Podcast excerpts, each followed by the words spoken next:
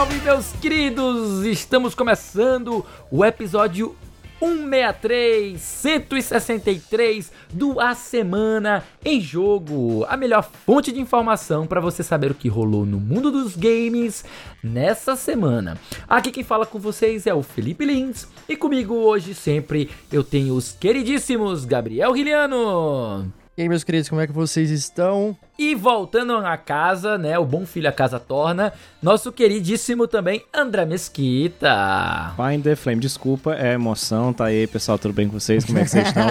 Prazer estar de volta. Ah, é bom é tê-lo de volta. Mas é isso aí, pessoal. Fica ligado que no episódio de hoje a gente vai ter. BioWare não tem piedade dos seus funcionários e demite 50 para ver se lança algo mais ligeiro. PlayStation Plus não tem piedade do seu bolso e anuncia aumentos que podem chegar até 40%. Embracer Group não tem piedade da Volition e fecha o estúdio que desenvolveu Saints Row. E o destino não tem piedade de streamer que passa mais de 24 horas para vencer uma partida de COD Warzone. Nossa senhora, o episódio de hoje tá completamente sem piedade, né? No mercy. Todo mundo aqui sendo massacrado. Mas fica ligado, gente, essas são as principais notícias do programa de hoje. Mas antes da gente cair de cabeça nas notícias, vem cá, vem cá, vem cá. Olha, você que tá ouvindo a gente agora e que ainda não sabe, você já entrou no nosso grupo do Telegram? Se você já entrou, tudo bem, você já é nosso queridíssimo amigo. Mas caso você ainda não tenha entrado, fica ligado que lá no Telegram a gente tem uma comunidade bem movimentada, lotada lotada de gente apaixonada por videogame e nós estamos com uma novidade agora em 2023 para fazer o grupo bombar ainda mais. Seguinte, todo mês a gente vai sortear um jogo na faixa para quem indicar e trouxer gente nova para fazer parte lá do grupo da Semana em Jogo no Telegram. É isso mesmo. Você ajuda a gente a crescer o grupo e vai estar tá concorrendo todo mês a um jogo de PC ou de console, incluindo o jogo para Nintendo Switch, viu? É mais caro, a gente sabe, a gente sabe.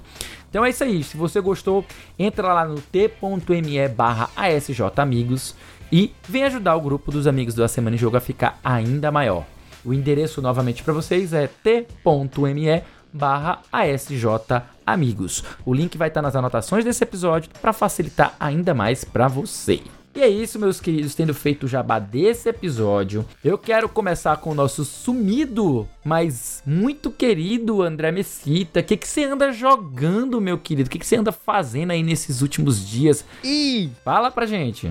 Cara, jogando, finalmente, das últimas vezes que eu vim aqui não tava jogando absolutamente nada, né? Mas esse tempo aí eu acabei aí é ruim, botando né? joguinhos em dia e joguei bastante uhum. coisa, mas foi muita coisa mesmo, né? Começando que eu joguei o melhor peitoral dos games de 2023, né? Eu consegui começar e terminar, foi o primeiro jogo que eu realmente eu fiz do início ao fim, totalmente em live, que foi o Final Fantasy XVI. Né, o retorno, foi literalmente o retorno do canal, né? Final Fantasy não só batiza o canal como Setor 7, mas também como a gente lançou no dia do lançamento do Final Fantasy VII. E aí eu decidi voltar com a produção de conteúdo com uhum. esse jogo sendo o carro-chefe do canal, né? Então fiz todas as lives, o Gabriel acompanhou minhas emoções, era cada parte que eu passava era um grito, mandava um áudio para ele, mandava um áudio pro Tonho, a galera acompanhando, então foi muito massa. Logo em seguida, eu recebi lá da Double foi Dash lindo, o Irmão do Jorel, o, mais, o jogo mais importante da galáxia. Então fica aqui a, a indignação que tá todo mundo falando de jogo no espaço, mas o jogo mais importante da galáxia é o irmão do Jorel, tá certo? Que, cara, ele é lindo, por sinal, ele pega completamente a direção de arte lá do desenho, que é um dos meus favoritos atualmente, e ele é um adventure uhum. point and click. Então ele faz, para quem jogou ali joguinhos de PC nos anos 90, ele traz esse vigor. Então tem muita coisa interessante. Até agora eles lançaram dois capítulos, tem um terceiro capítulo que vai sair em outubro. E, cara, é, é literalmente o plot envolve ao redor de videogames, né? Tipo assim, do nada cai um videogame, literalmente cai um videogame na casa de todo mundo. E se você tirar o maior score, você ganha uma premiação. Só que rola aqueles rumores. Cara, estão dizendo que os alienígenas aí vão pegar aquela galera que tá fazendo score mais alto. E a história vai desenrolando, né? E tem aquelas coisas do dia a dia que tem no caso do Brasil. Você chega na garagem, é tudo solto. Aí você tá com dever de casa, você entrega pro cachorro, porque o cachorro vai comer seu dever de casa, então é meio que uma quest. Cara, é fantástico. É fantástico mesmo, tá? E aí, em seguida, Ai, eu legal. dei início ao God of War, que eu ainda tô com o PS5, o Ragnarok, mas confesso que graças a Final Fantasy XVI, minha expectativa de jogo de luta e narrativa com o God of War foram lá para baixo, porque não dá. É, é, é, outro patamar, cara, é outro patamar. Não tem como. E tô jogando Sea of Stars em live também, né? Porque o joguinho saiu aí no dia 29, a gente tá gravando no dia 31, quando tiver, você estiver ouvindo, provavelmente eu vou ter zerado, o Luigi vai ter começado a jogar também, que eu vi lá que ele já deixou no easter eggzinho da fotinha dele do Twitter, lá na, na Steam, a página lá do Sea of Star, que é bem bacana, é maravilhoso, mas ainda não posso opinar muito. Né? Não vou ser, é, me exaltar aqui e dizer, poxa, é uma carta de amor aos JRPGs, porque eu acho que isso já foi feito com Chained Echoes no ano passado, tá certo? Mas é isso. Fora retomando com os vídeos do canal. Muita coisa, muita coisa. Então vou Muita coisa, aqui. tá? Uma semana aí atribulada, na verdade, umas semanas, né? Tipo, faz tempo que você não vem, então suas semanas andam bem atribuladas. Eu sei também que alguém trabalhou muito essa semana, que foi meu queridíssimo Gabriel Riliano.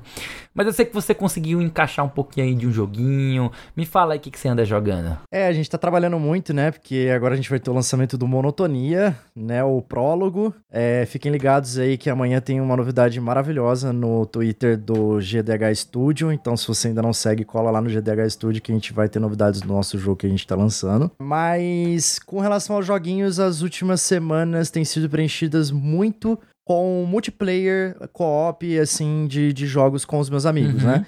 Então, eu tô jogando muito Vampire Survivors pelo Remote Play com, com alguns amigos. É uma diversão absurda, ele tem um spike de dificuldade muito mais alto e tem outras formas de você acabar jogando. Então, se você não jogou Vampire Survivors com outra pessoa ainda também, muito legal. Eu tô jogando muitos jogos também de puzzles. É, eu conheci uma pessoa aí que, que a gente tá jogando bastante com, com é, a biblioteca da Rust Lake. Hum, então, adoro, não sei se vocês conhecem os, os, jogos da Rust Lake, eles são maravilhosos também. São meio. Eles é, são puzzles jogando... meio é, fundamentados, né? Tipo, baseados em escape rooms, né? Sim, sim. Então, é, mais ou menos você tem dois jogadores é, em que um fica com uma parte do jogo e o outro fica com outra. Então, ele sempre tem uma intercalação relacionada ao presente, passado, futuro, passado, ah, realidades alternativas. Então, enquanto um joga de um lado, o outro joga do outro, você vai dando informações para outra pessoa através de mensagens de texto ou mensagens de Pô, voz. mas agora tu, tu, e vocês vão trocando. Me deu uma ideia muito legal, cara. Eu acho que eu vou tentar levar né? Pra, em outubro a gente deve cobrir a,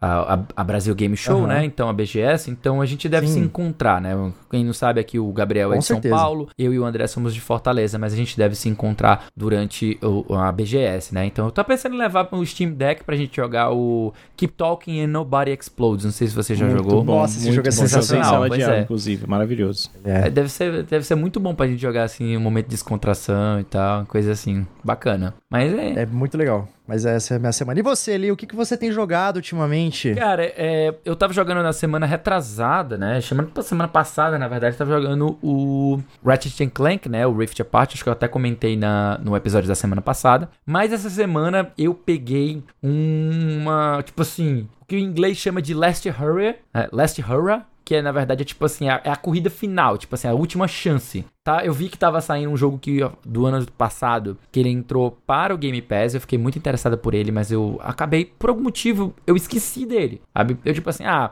esses jogos que entram no Game Pass devem passar, tipo, um, uns dois anos e tal. Eu simplesmente esqueci da existência dele. Quando de repente tava lá mexendo no meu, no meu Xbox Game Pass, e ele avisou, olha, jogos que estão saindo do catálogo. Aí eu bati o olho e eu vi Tiny King. Tiny King é um jogo que, que, é, que, apareceu no ano passado na, na Summer Game Fest e eu bati o olho nele e foi amor à primeira vista, assim como foi com o The Pluck Squire. Né? Só que o Pluck Squire, infelizmente, ele foi adiado pro ano de 2024. Né? Ele, ele era para ser um dos meus jogos mais aguardados desse ano, né? Então ele provavelmente iria entrar entre os meus melhores jogos, porque, tipo, a proposta dele para mim é fantástica, né? Resta saber como é que ele vai se comportar, mas com certeza é um jogo interessantíssimo para jogar. E o Tiny King, ele tinha uma, uma vibe um pouco parecida, mas assim, bem de longe, é porque ele mistura um pouco de 2D com 3D, né? Então os gráficos 2D dele são muito é, desenho animado, bem, bem estilizado, né? E o, e o próprio The Plug Squire também é, só que são jogos bem diferentes. Um é um RPG e o outro é uma espécie de mistura. Uhum. É como se eu pegasse Pikmin, né, a série Pikmin, eu misturasse com Tibi Robô, né, não sei se vocês já jogaram Tibi Robô, Tibi Robô também é da Nintendo, né? E eu desse uma pitada de Mario, acho que Mario Odyssey, a melhor forma de eu, de eu, de eu, de eu descrever. Porque ele é um collectathon, né? Ele é um, um jogo de, de, de colecionar objetos, né? E daí é, você vai explorar a fase de uma maneira bem aberta. Quem jogou, por exemplo, deixa eu ver aqui um bom jogo para recomendar. O próprio, o próprio Mario Odyssey é uma boa, é uma boa referência, mas o Banjo Kazooie também é uma boa referência.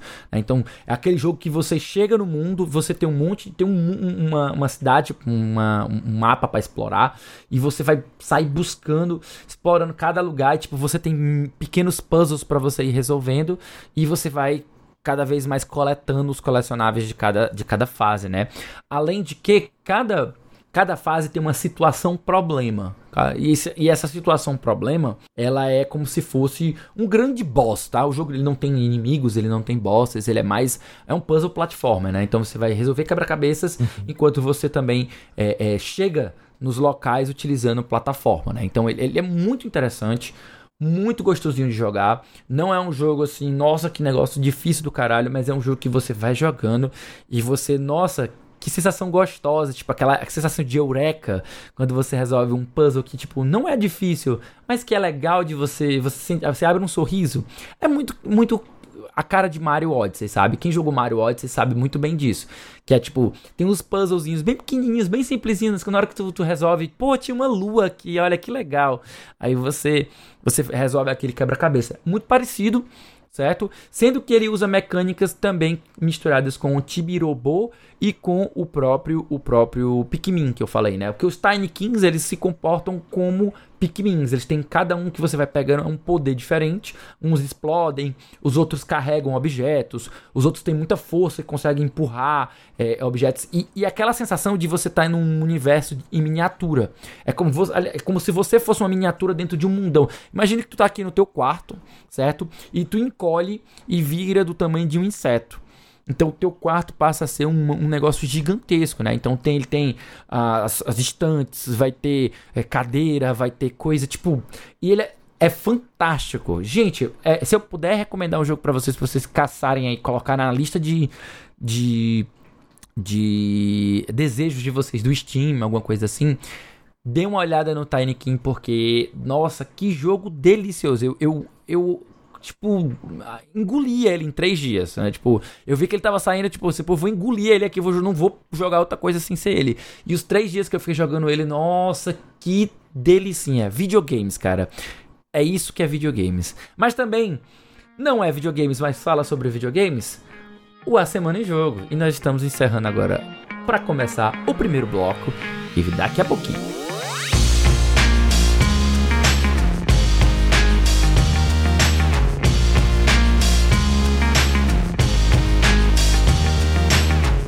Bem, meus queridos, a gente começa agora o primeiro bloco de notícias nesse tom alto de empolgação, mas olha só, eu vou ser bem sério com vocês. Hoje a gente tem muita notícia ruim para dar para vocês e para comentar com um tom de pesar, né? Vamos começar então com essa primeira notícia.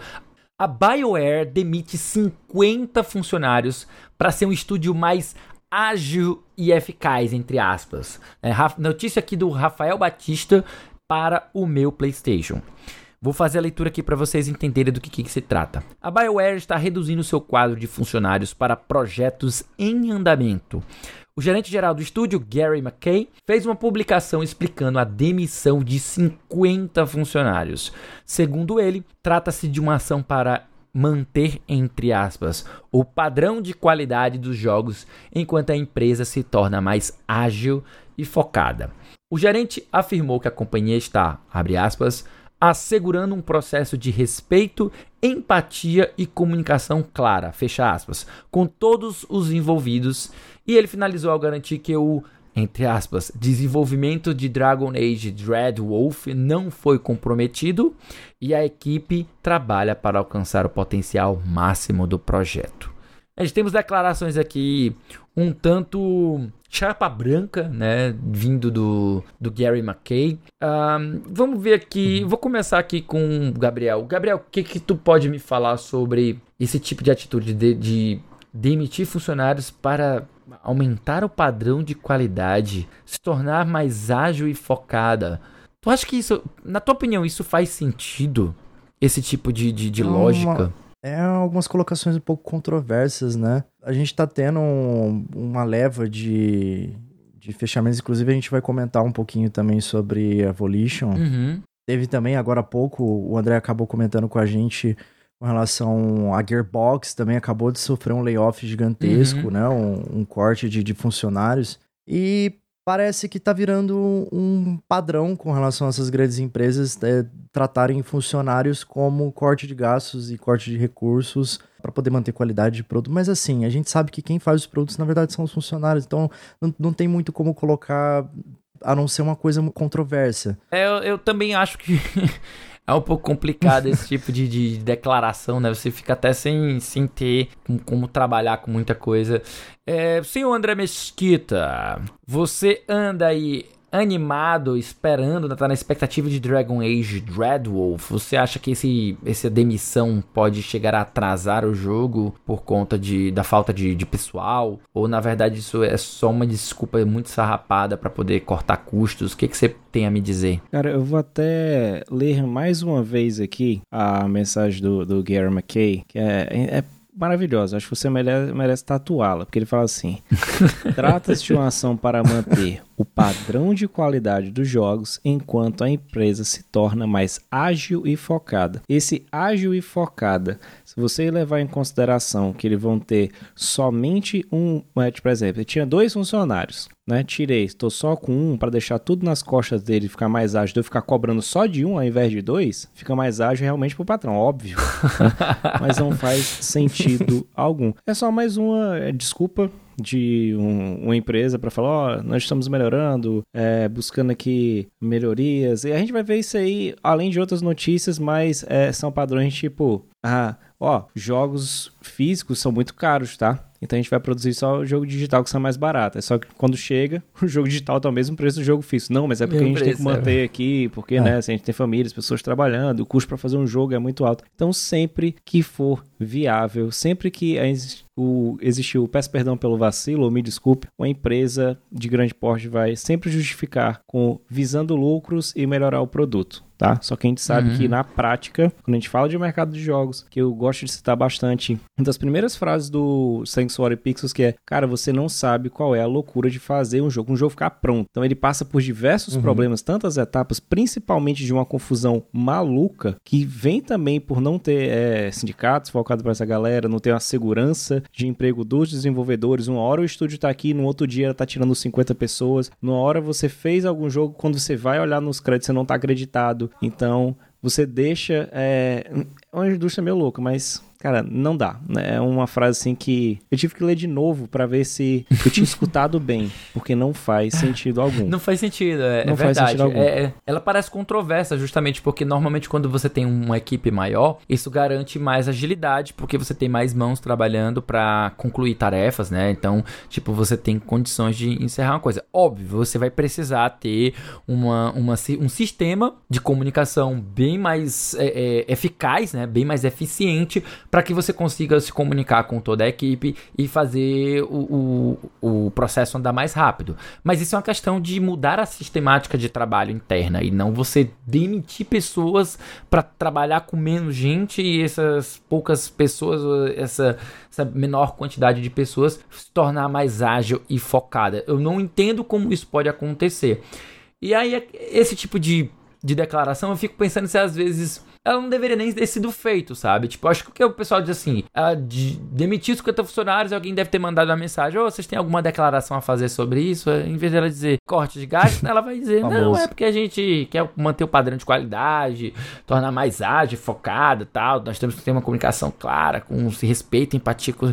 Bicho, é muito papo furado. É muito papo furado, podendo dizer simplesmente, olha, estamos enfrentando um período complicado, os nossos é, os nossos acionistas estão nos pressionando para que nós produzimos, possamos produzir mais e gastar menos e não tem para onde correr. Quando a gente precisa cortar gastos, a gente vai cortar funcionários. Quando houver necessidade, a gente contrata novamente, faz um ramp up, como eles chamam, e daí, tipo, quando tá em, em período de maior produtividade, né, quando eles precisam de gente para para é, lidar com crunch ou algo assim, eles muitas vezes eles fazem esse ramp up, contratam mais gente para trabalhar com isso como freelancers, contratos temporários tudo mais. Mas quando há esse, esse tipo de demissão, né, tipo, é, a gente meio que já vai se acostumando, sabe? No fundo, no fundo, a gente vai se acostumando com esses movimentos da indústria, porque a gente sempre escuta falar quando tem um, uma demissão em massa, assim, mas a gente também nunca fica escutando, né?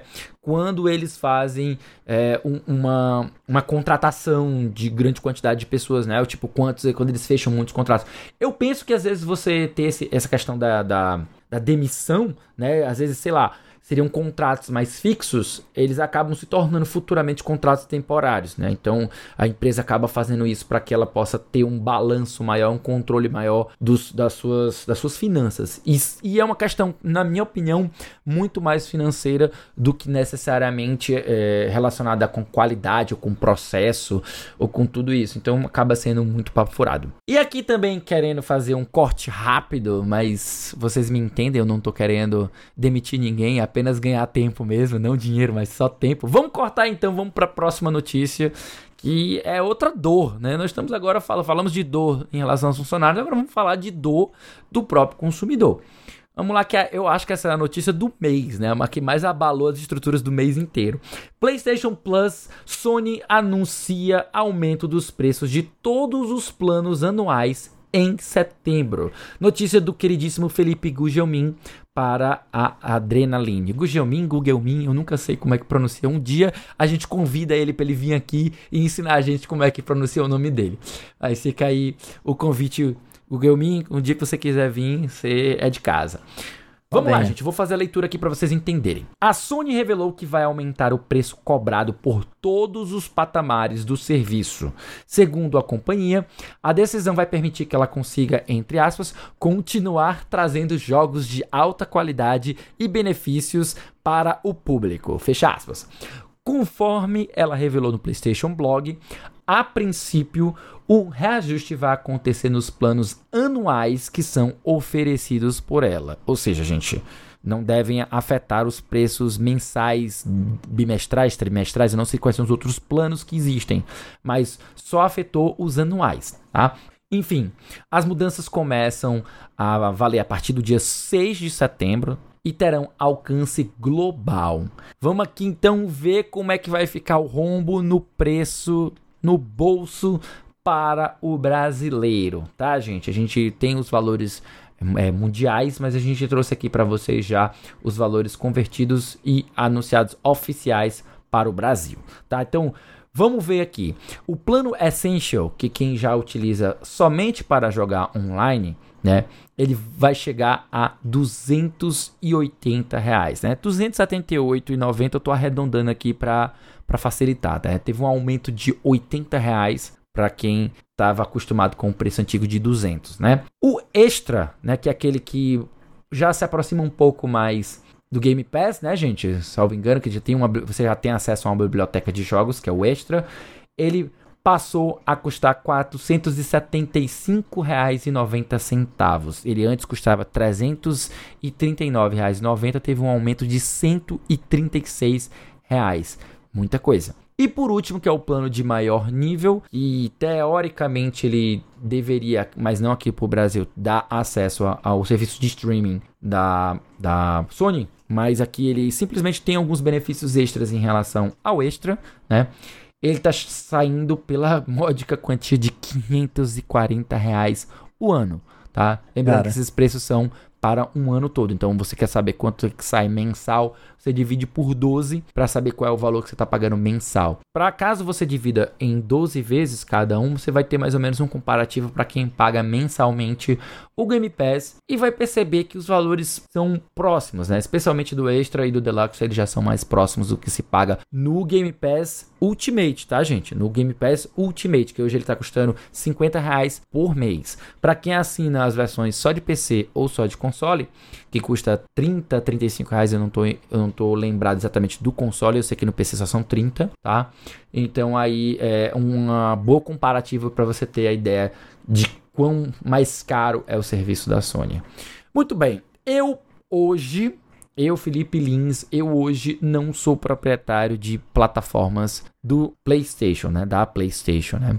O meu PlayStation 3 ele parou de funcionar e eu não fui atrás de consertar. O meu PlayStation 4 aconteceu a mesma coisa e eu resolvi não comprar o PlayStation 5. Então eu jogo aqui para os meus queridos é, André Mesquita e Gabriel Rigliano, se eles estão utilizando ou pretendendo comprar um PlayStation 5 ou já utilizando o PlayStation 5, quais são os comentários que vocês querem fazer? André, me, me fala um pouco sobre as tuas impressões em relação a esse aumento. Você achou ele ah, ok, igualou com a concorrência? Você achou ele muito esticado? A galera estava mal acostumada com os preços mais baratos? O que, que você acha? O que você pode me falar sobre isso? Aqui eu acho que eu vou pegar a frase do, do Gary McKay e reutilizar, né? Aqui, tipo, imagina que o nosso amigo, o Jim Ryan, né? Jim Ryan, ele chega, ele chega e coloca assim, não, esses aumentos aqui são visando melhorar o padrão de qualidade dos jogos, enquanto a empresa se torna mais ágil e focada, né? Pronto, ele pode dizer a mesma frase porque serve para cá. Assim, zero sentido, zero necessidade, eu não tenho nenhum tipo de melhoria em nenhum desses serviços, eu só pura e simplesmente aumentei o preço de forma absurda, tá? Tipo assim, 40% é um aumento significativo para eu não ter nenhuma, nenhuma melhoria em nenhum desses serviços, tá bom? Se você levar em comparação, eu parei de assinar a Plus quando ela foi para 150. Quando ela era 100 reais eu ainda assinava. Então, quando eu tive o PS5 ali entre 2000, 2020 e 2021, 2022, eu não assinei de jeito nenhum, eu só peguei para alguns jogos, então eu só portei a minha biblioteca do PS4, que era enorme, tinha tipo mais de 200 jogos, então fazia sentido eu continuar com ele. Placa de vídeo e PC estavam absurdas, mas em nenhum momento eu assinava Plus, porque até o momento que eu tive era somente aquele de você receber os jogos mensalmente. Então você passar para 280 reais somente para ter acesso a jogatina online e receber dois jogos que não necessariamente são bons, não é, é, zero sentido esse preço. E além do mais, você pagar quase 500 reais por ano, tá? Não é por mês, por ano, mas mesmo assim chega a ser um absurdo para ter acesso ao online uma plataforma com alguns jogos que a Extra tem e que não posso mentir que tem jogos bons, né? Ela tá conseguindo equilibrar o jogo. Mas em contrapartida, eu copiei uma tática boa da minha concorrente, que era levando em consideração, imagina que eu sou a Sony aqui, né? Tá, não, não vou uhum. furtar a carteira de vocês, podem ficar tranquilos. É, eu fiz ali, massa, agora estou entregando jogos para o meu público. Mas em contrapartida, os meus jogos, além desse valor, você vai ter que pagar 350 reais por cada um dos meus jogos ali no Day One, tá? A diferença é que a Sony, você paga o serviço e ainda paga 350 reais Day One para poder jogar os joguinhos dela. Então, não faz sentido algum. Eu vi muita gente que tem os consoles PlayStation há bastante tempo, porque portou a biblioteca falando, cara, foi um desperdício eu comprar esse console para manter esse serviço que não, não vale de nada não vale absolutamente de nada. Eu não tenho nem ainda no Brasil, que é pior que você leu a Deluxe por último, lá fora a gente chama de Premium, que tem um streaming 4K. Uhum. A gente não tem isso aqui, saca? A gente vai ter um aumento, um valor pagando quase na conversão, assim, praticamente em dólar, porque o preço subiu absurdamente, e eu não vou ter as mesmas vantagens. Então, cara, é só a Sony tentando fazer alguma coisa que não faz sentido. É só, é só uma, é uma bola de neve de decisão ruim. É, é, é, o Wii U dela sem jogo e esse, esse novo aumento que não faz sentido. Enfim, vamos esperar a queda aí. Pesado. Ah, assim, Gabriel, eu, eu, eu, tento fazer às vezes um exercício, sabe, de, de ficar mais neutro, sabe? Assim, claro, pelo lado consumidor, a gente não tem nem o que discutir. Pelo amor de Deus, é dinheiro demais e tal. E é, você pode me acusar de tudo, menos de ser de sonista. Porque nem, nem, nem, PlayStation 5 eu não tenho. Mas, e nem pretendo ter, sabe? Tipo, então eu fico pensando. Será que esse, esse, esse reajuste aí não foi algo mais ou menos similar ao que foi feito com o, o reajuste recente que a gente teve da do Game Pass e não seria algo ok já esperado, algo que não deveria surpreender tanto a galera a questão desses aumentos, especialmente porque a gente está falando de um aumento é, do anual, somente do anual, ou tu acha que mesmo se a gente levar em consideração as porcentagens e o preço unitário, ainda assim a Sony está cobrando mais caro por um serviço aquém do da Microsoft? O que, que tu acha nessa numa análise mais comparativa de um com o outro? É, eu vou reverberar um pouco as palavras do André, porque a gente não consegue enxergar nada dentro desse aumento a não ser uma arbitrariedade que não tem fundamento uhum. nenhum. Porque esse aumento divulgado pela Microsoft, ela veio, né, com relação à, à quantidade de estúdios que está tendo agora, pessoal querendo uh, investir mais na, nessa parte de trazer mais jogos novos, na parte do Day One, a gente está vendo que é um serviço que está sempre sendo incrementado. É, a gente tem agora, vai ter os jogos da, da Activision, muito provavelmente, depois da, dessa, da finalização dessa aquisição. E a Sony simplesmente olhou e falou: não, eu quero aumentar também.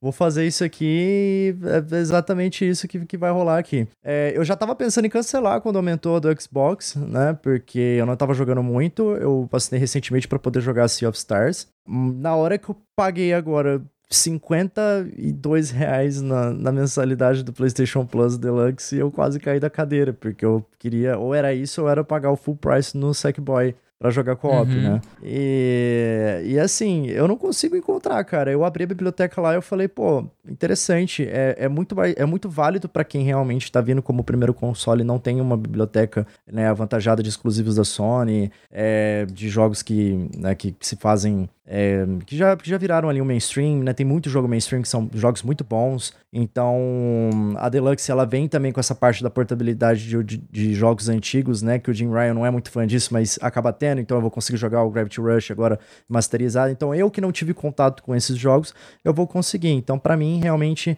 né? Apesar de ser muito salgado, eu não tenho outra alternativa a não ser ou fazer isso ou acabar comprando os jogos. Então, eu tenho que me render a esse serviço, apesar de dele ser tão caro. Hum. Mas realmente não tem nenhuma melhoria, simplesmente falaram: não, nós vamos aumentar o preço, vai ser esse reajuste e beleza, acabou. Ainda, ainda mais porque mais recentemente a galera isso. tava muito criticando a qualidade dos jogos, né? Tipo, que estavam sendo dados na Plus, então ficou Sim. ainda um gostinho mais amargo, né? É, na, no, na, minha visão, cara, até a gente aproveitando aqui um comentário que, que veio aqui a, ao vivo. A gente, tá, a gente tá gravando na Twitch, tá, gente? Agora, todas as quintas-feiras a gente tá gravando ao vivo o episódio aqui do A Semana em Jogo. Então, para quem quiser acompanhar a gente, quem, a gente avisa lá no grupo da gente, mas quem quer assistir e não tá no nosso grupo ainda, é só se ligar todas as quintas-feiras por volta das 9, 10 horas, a gente tá ligando aqui para fazer a gravação do episódio semanal, né? E hoje a gente, e chegou aqui um comentário do Coelho sobre uh, o valor, né? Tipo, ele, ele achou esse aumento absurdo, né? Ele acredita que o PlayStation vai ficar cada vez mais nichado. Mas ele, por outro lado, ele olha que 450 reais que você paga por ano, né, por 12 meses de utilização do serviço, considerando o preço que está um jogo lançamento hoje, tá até ok. E eu, eu, eu gosto muito dessa linha de pensamento porque a gente começa a fazer a, troca, sabe? Tipo, quando a gente pensa nesses serviços, a gente tem que começar a fazer, é, sentar num, numa planilha, a gente, ou então no papel, começar a fazer quanto é que eu gasto de jogos por mês, para comprar um lançamento, quanto, é eu, pra, quanto tempo eu espero a maioria dos jogos para poder comprar, qual é a faixa de preço que eu pago em um jogo, tudo mais. Eu quero ter o jogo para mim ou eu topo pagar é, um serviço para ficar utilizando enquanto eu estiver pagando? São, são todas essas questões que você precisa levar em conta, porque de fato, quando a gente pega hoje que um jogo custa 350 é um lançamento, né? 350 reais. Se for do, do, do Switch, 300 reais. Entre 300 a 350, né? Então a gente tá falando de preços uhum. que, que são praticamente 300, 350 reais com dois jogos você que você comprou. Você pode comprar inclusive no mesmo mês. Você já gastou bem mais do que você pagaria no ano inteiro de um serviço desse. Então, tipo assim, é como se você estivesse comprando uma espécie de um AAA por ano para ter o serviço de jogar online, é, receber jogos que vão entrar no catálogo, né? Também você receber aqueles jogos que são que você pode resgatar e adicionar à sua biblioteca. Apesar de que essa biblioteca ela é meio que refém de pagamento. Se você parar de pagar, você não tem mais acesso a ela, né? Então é, é um pouco complicado isso. Mas eu sempre acho interessante esse ato e super válido de você colocar no papel e você fazer essa, essa esse paralelo para que você veja se realmente está tão caro assim ou às vezes a reação da gente é um pouco mais é, digamos rápida, porque afinal ninguém quer pagar mais caro, né? Isso é uma verdade universal. Ninguém que está pagando um valor X vai aceitar de bom grado ter que pagar um valor mais alto, né? Então, tipo assim, do nada. Então é ruim. O aumento com certeza vem como uma notícia muito ruim, mas eu sempre faço esse convite para que as pessoas analisem um pouco mais friamente o gasto que ela tem mensal para ver se vale a pena ou não fazer o, a assinatura do serviço. E se julgar que não, então deixa para lá. Ninguém ninguém obriga a pessoa a fazer isso. Ah, mas eu gosto de jogar online e tudo mais e blá blá blá. E, tipo aí, realmente, meus amigos, eu recomendaria Infelizmente, eu recomendaria vocês mudarem pro PC. que você não paga para jogar online. Mas eu tô, eu tô sendo, eu tô sendo é, venenoso, tá, gente? Eu peço desculpas. Porque na verdade é muito ruim, né? Esse negócio de ter que pagar para poder jogar online. É uma funcionalidade tão básica dos jogos que você tem que pagar para poder sustentar os servidores. Isso sempre vem desce ruim, sabe? Isso não é novidade, né? Tem mais de 20 anos que a gente se acomodou com. Acho que talvez não mais de 20 anos, mas por volta de 20 anos que a gente se acomodou com essa, esse novo normal que a Microsoft empurrou na gente.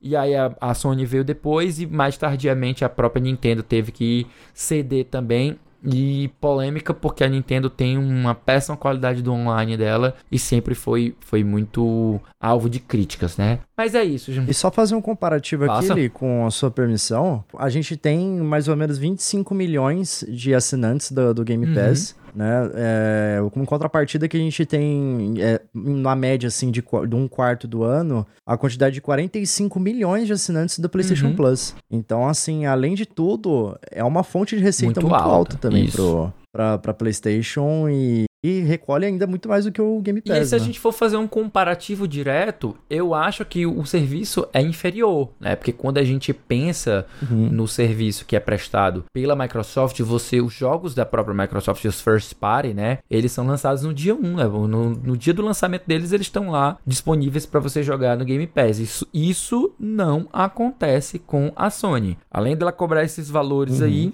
os jogos dela não são lançados é, no dia primeiro, o lançamento já direto no, no serviço dela. Eles só vão entrar, quem sabe, muito tempo depois, e se entrarem, né? Então é algo um pouco complicado. Pesado, pesado, gente, pesado. Mas é isso. Nesse clima aqui pesado, então, gente, a gente vai encerrando o nosso primeiro bloco de notícias. E daqui a pouco a gente volta pro bloco 2.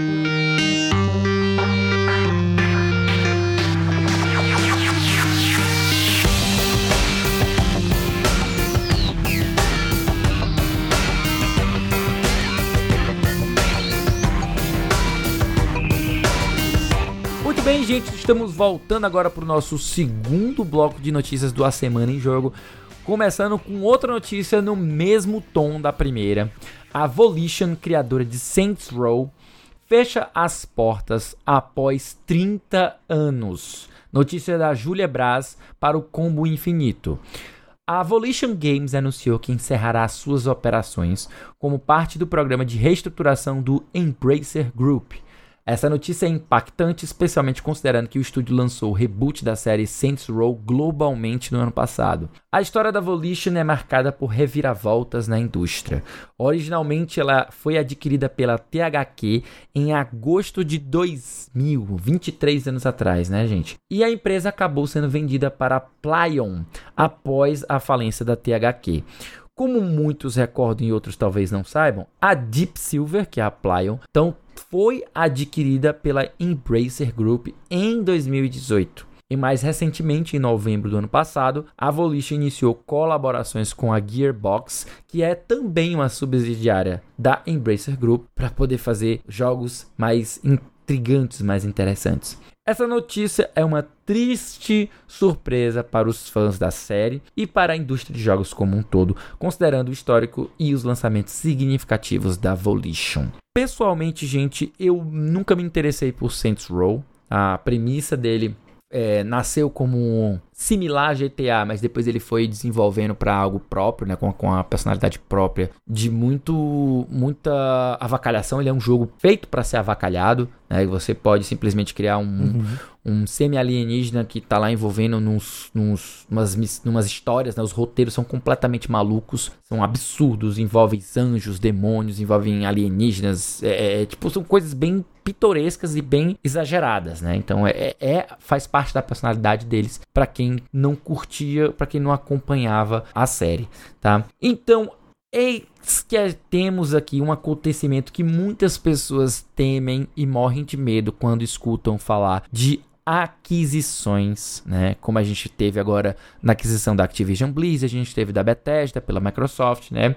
E a gente viu aí a Embracer Group, que hoje talvez seja o maior conglomerado de jogos da indústria dos jogos. Né? É, eu, eu vou perguntar para começar aqui com o Gabriel Gabriel, o que, que tu pensa dessa notícia em relação hum. ao fechamento das portas, né? Então o pessoal perdeu o emprego e tal. É muito triste, com certeza. O que, que você tem a dizer sobre isso? É, nesse ano não foi a primeira movimentação da Embracer, né, de fazer esse corte. Ela fechou o estúdio dinamarquês do Campfire Cabal. É, eu não conhecia esse estúdio, eu fiquei sabendo sobre ele hoje também. E enquanto a gente tava montando a pauta, também já engatou um, uma onda de demissão da Gearbox, Nossa. né, que é responsável por é, deixa eu ver aqui os jogos da Gearbox. A Gearbox você tem a Só série Borderlands, que é um do... A série do Borderlands, perfeito. É um dos maiores... Perfeito. O Teen Titans Wonderland. Isso. Então, assim, fiquei bem surpreso que no mesmo dia que eles anunciam a Pandora Collection do, do, do Borderlands, que é coletando com todos os jogos, eles vão lá e, e fazem demissão é, de funcionários também dentro da Gearbox. Sobre a Volition, eu não me surpreendo muito, até porque, apesar da qualidade do, do Saints Row, já fazia um tempo né, que os projetos estavam vindo de uma certa forma incompletos e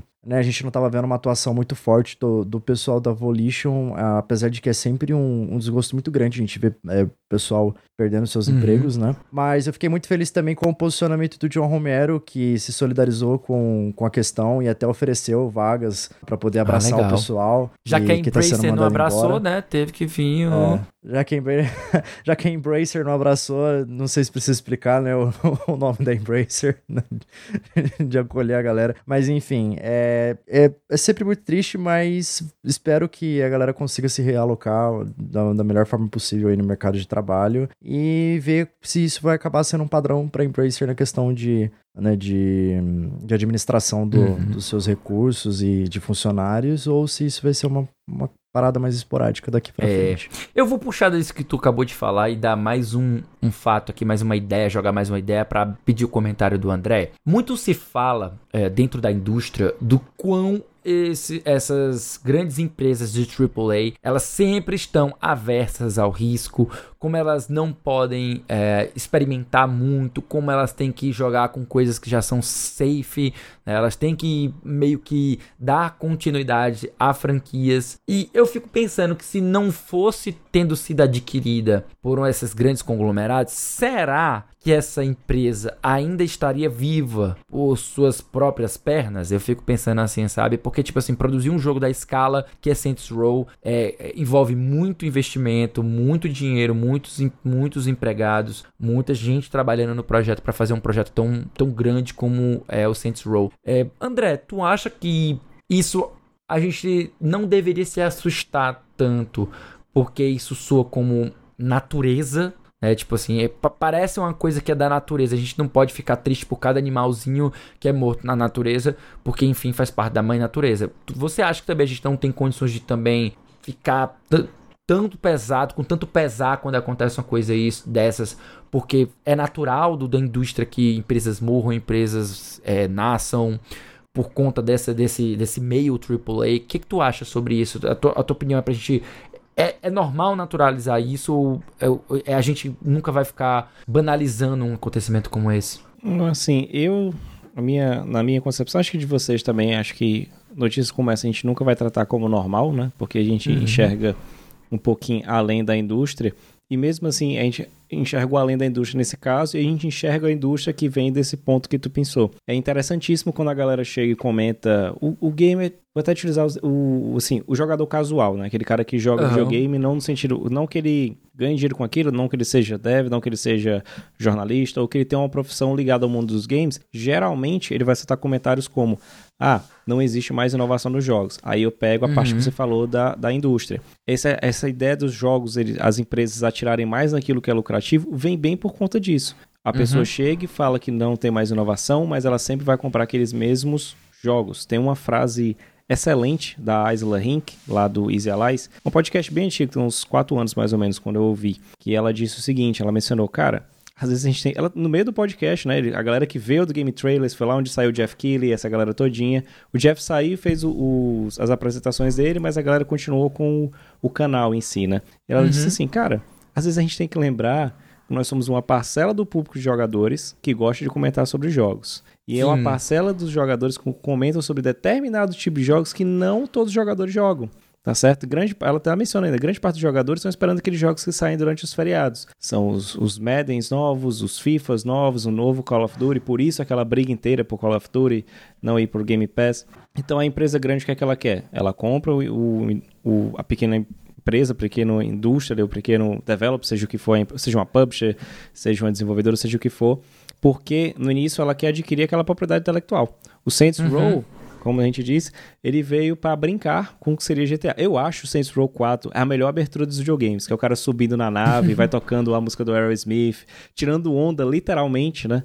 Já que a gente tá falando de jogo de espaço, é muito massa. Sim. Mas assim, passou do tempo de aquisição, passou daquele período por contrato que eu não preciso demitir as pessoas, deu meia-noite e um, Tchau, muito obrigado pelos serviços prestados. O que a gente queria era só essa IP que a gente pode lucrar com elas. Com vocês, não necessariamente. A gente pode cortar a equipe e melhorar o nosso foco e ganhar dinheiro. Olha que impressionante, né, cara? Como tá tudo conectado.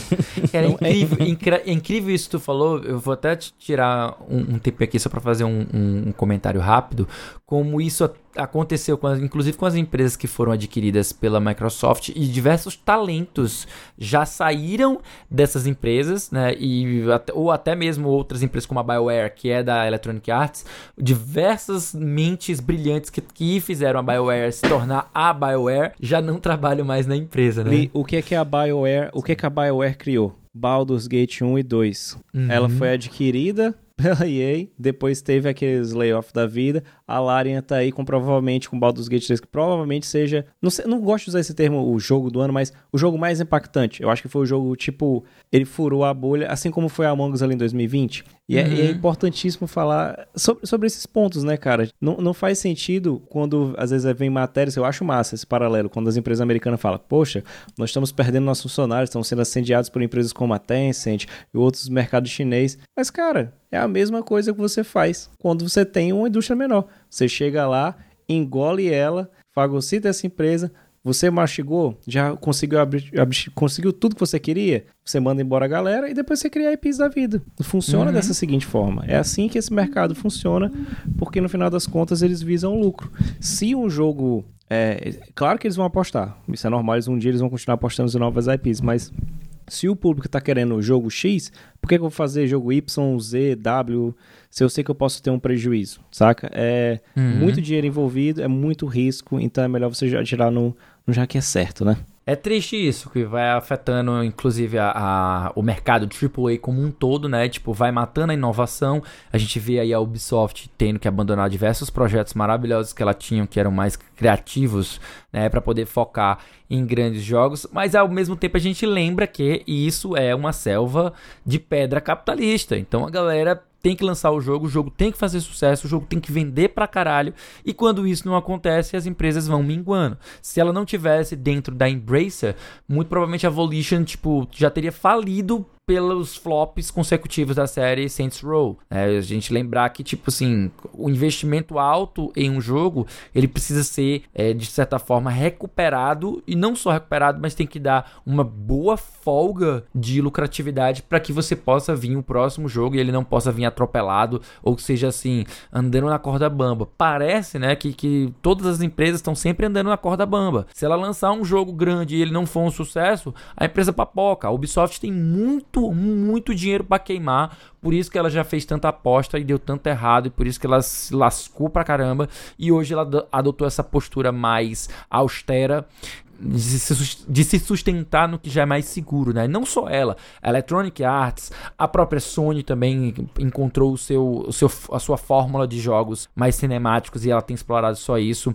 Eu diria que até a Nintendo arrisca muito pouco, né? Então é, é, é, é não é uma coisa tão rara, mas não é o tempo todo que ela tá lançando jogos e jogos menores. Ela faz com, sempre com muito cuidado, aproveitando franquias que ela já tem, às vezes ela não dá tão certo, tipo a franquia ARMS não fez tanto sucesso quanto poderia se esperar de um jogo novo da Nintendo, né? Mas aí, acredito que é isso, sabe? A gente tem é, grandes medalhões que fazem as empresas lucrarem pra caramba e eu sempre espero que elas não tenham medo de investir em projetos menores pra, quem sabe, o público gostar. A Square Enix tem, a Square Enix tem feito isso com certa frequência e eu ainda fico feliz por ela fazer esse tipo de coisa, sabe? A Capcom também, elas ainda investem... Apesar do anúncio de cortes, é. né? Da Square. E apesar, apesar, apesar de tudo, ela ainda investe em projetos menores, em projetos interessantes, que, tipo assim, acabam dando uma variedade nos, nos grandes AAAs da vida dela, que acabam sendo muito, muitas vezes mais e mais do mesmo, né? Tipo infelizmente, né? Talvez fosse melhor ter tido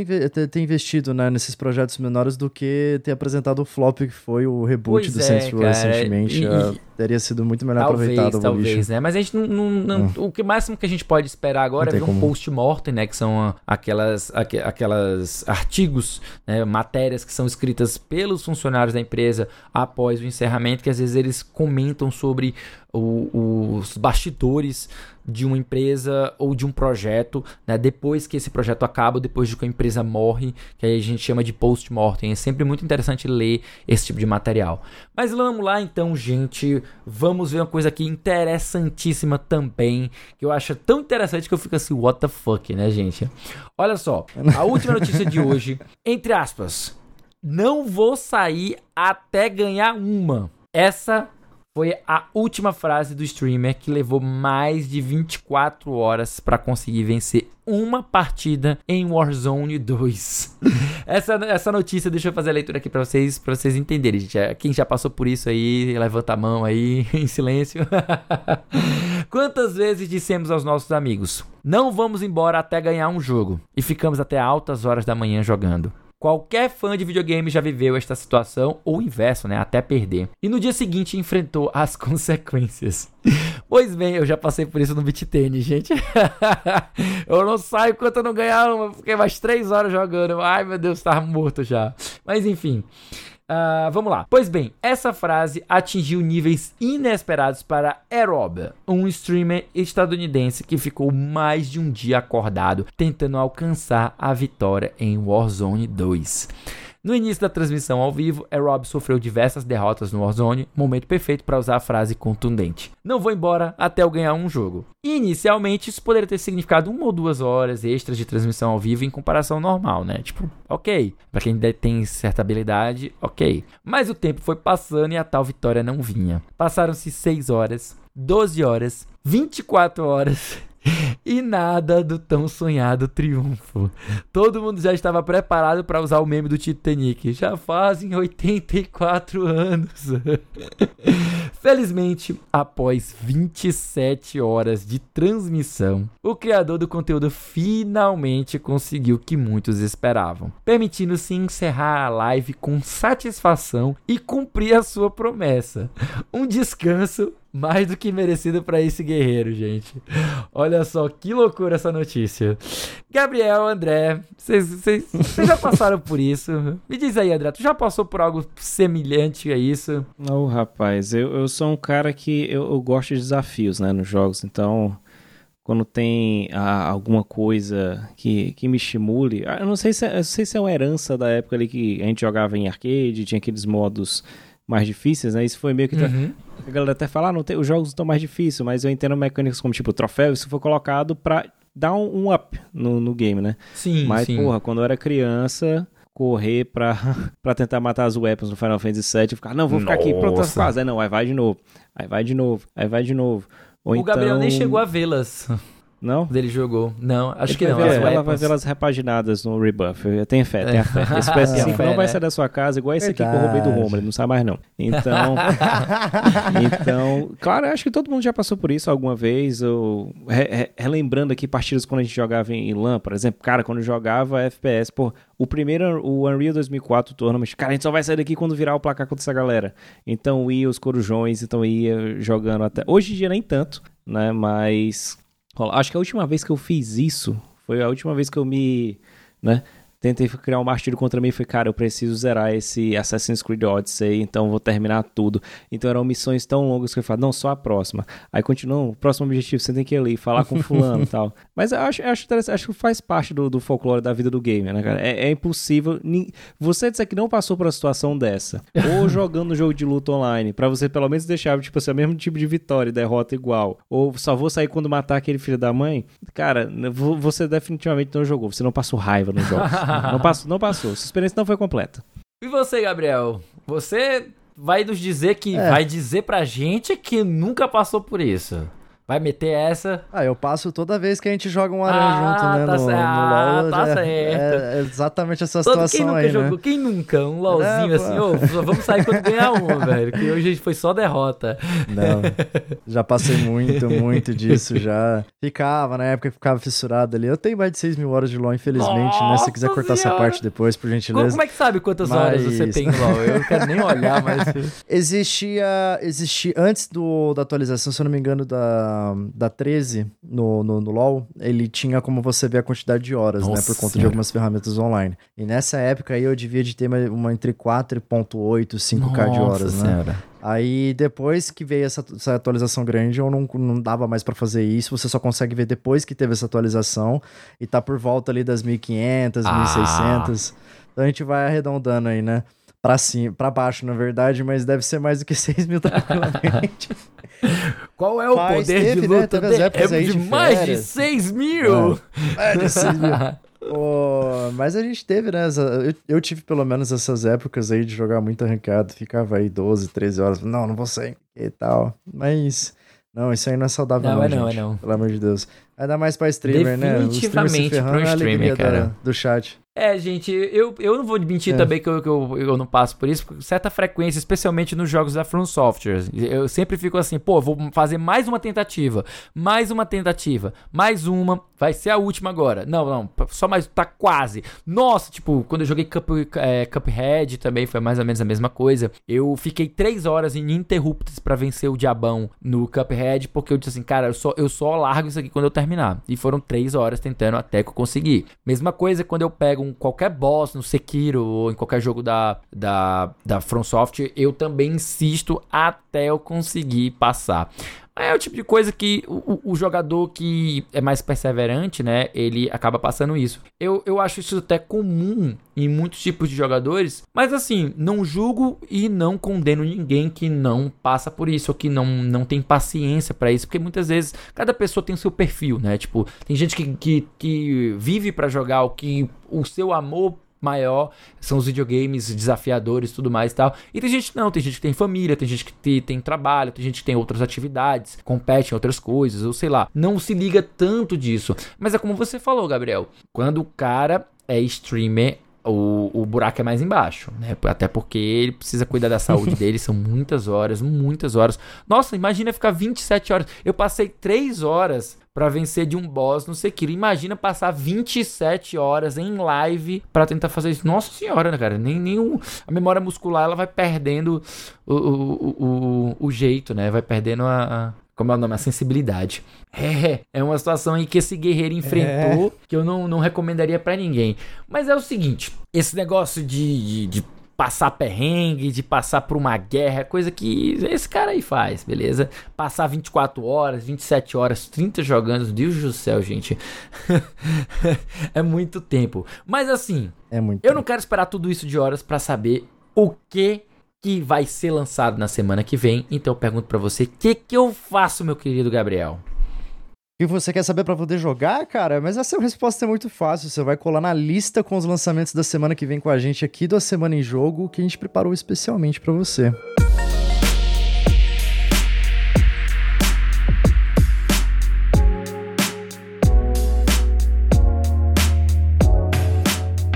Muito bem, meus queridos, semana de 4 de setembro a 10, né? 4 a 10 de setembro. Nós temos aí um total de 7 jogos que nós destacamos aqui que vão ser lançados. O primeiro deles, dia 5 de setembro, é um Puzzle Adventure para PlayStation 4, PC, Xbox One e Nintendo Switch, chamado Chants of Senar, né? Chants, C-H-A-N-T-S, Chants, né? Of Senar. Nunca tinha ouvido falar desse jogo, vou dar uma olhadinha depois aqui para ver se é interessante. Tá? No dia 5 também nós temos aí chegando um jogo japonês, tá? Isso aqui certamente é jogo japonês. Monochrome Mobius, Rights and Wrongs Forgotten. É, esses títulos gigantescos, provavelmente são japoneses. O André aqui não tá se aguentando de tanto rir, mas é isso mesmo. Um RPG chegando para PlayStation 5 e PlayStation 4. No dia 7 de setembro, olha só, feriado no Brasil, 7 de setembro, chegando exclusivo para o iOS. Que droga, porque eu sou dono de Android. Final Fantasy VII Ever Crisis, uma nova forma de contar os eventos de Final Fantasy VII, diferente do remake aí que nós tivemos aí em 2019. No dia 7 de setembro também nós teremos War Stride Challenges, um FPS saindo para PlayStation 5, Xbox Series e também para PC. Já no dia 8 a gente tem uma visual novel chamada Anonymous Code, saindo para PlayStation 4, PC e Nintendo Switch. No dia 8 também temos saindo Fay Farm. Fay é F-A-E, tá? Que se escreve Fay Farm. Um jogo de simulação, para quem gosta de fazendia, essas coisas assim, saindo para PC e para Nintendo Switch. E no dia 8 também, por último, temos saindo NBA 2K24 ou NBA 2K24, jogo de esporte aí para quem curte o bom e velho basquete, saindo para praticamente tudo: PlayStation 5, PlayStation 4, PC, Xbox Series, Xbox One e Nintendo Switch. E é isso mesmo, meus queridos, além dos jogos da semana. A galera do A Semana em Jogo também tem um monte de conteúdo para vocês ficarem ligadíssimos. Você quiser estender esse papo maravilhoso com o André Mesquita, ele faz lives na Twitch com vídeos, notícias, reviews e muito mais lá no canal do Setor 7. É só pesquisar pelo Setor 7 na Twitch e se inscrever no canal para receber conteúdo diariamente. Já se você quiser ler, conferir análises, artigos e críticas de jogos escritas pelo Gabriel e o restante da equipe do GDH, é só acessar o link gamedesignhub.com.br. Lá no Spotify você encontra um monte de conteúdo produzido pela galera do Cash Potion, o podcast com aquele já conhecido papo catedrático sobre videogames. Isso, e você pode acompanhar domingo sim, domingo não, as lives do Memória Random. Só buscar por Memória Random com M no RAM na Twitch e no YouTube também.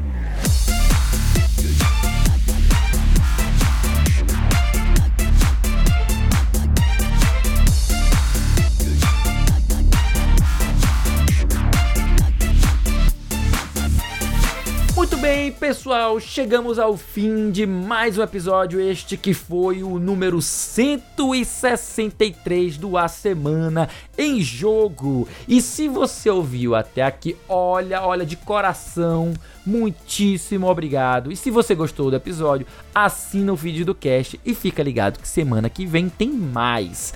Antes de encerrar o cast, a gente também deixa o nosso muito obrigado ao pessoal do Adrenaline, da IGN Brasil, do meu PlayStation e Combo Infinito pelas notícias lidas nessa edição do Cash. Também agradecemos a presença das pessoas que estão aqui ao vivo com a gente, o Vitor, o Luciano, o Coelho e quem também sem esquecer do André Genérico e todo mundo que visita, que entra e sai, não consegue ficar até o final, mas dá o ar da graça aqui na nossa gravação ao vivo na Twitch, tá?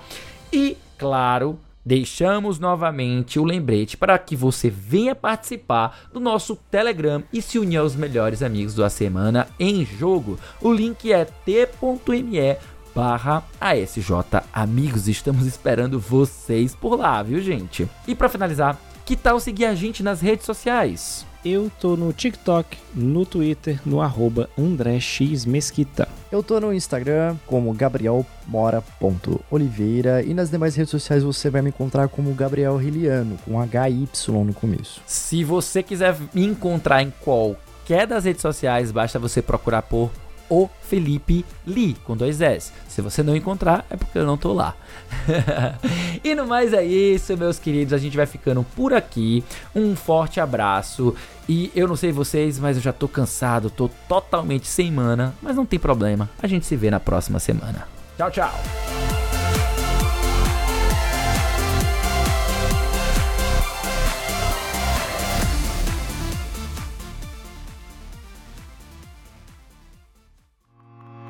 Este podcast foi editado por Felipe Lins.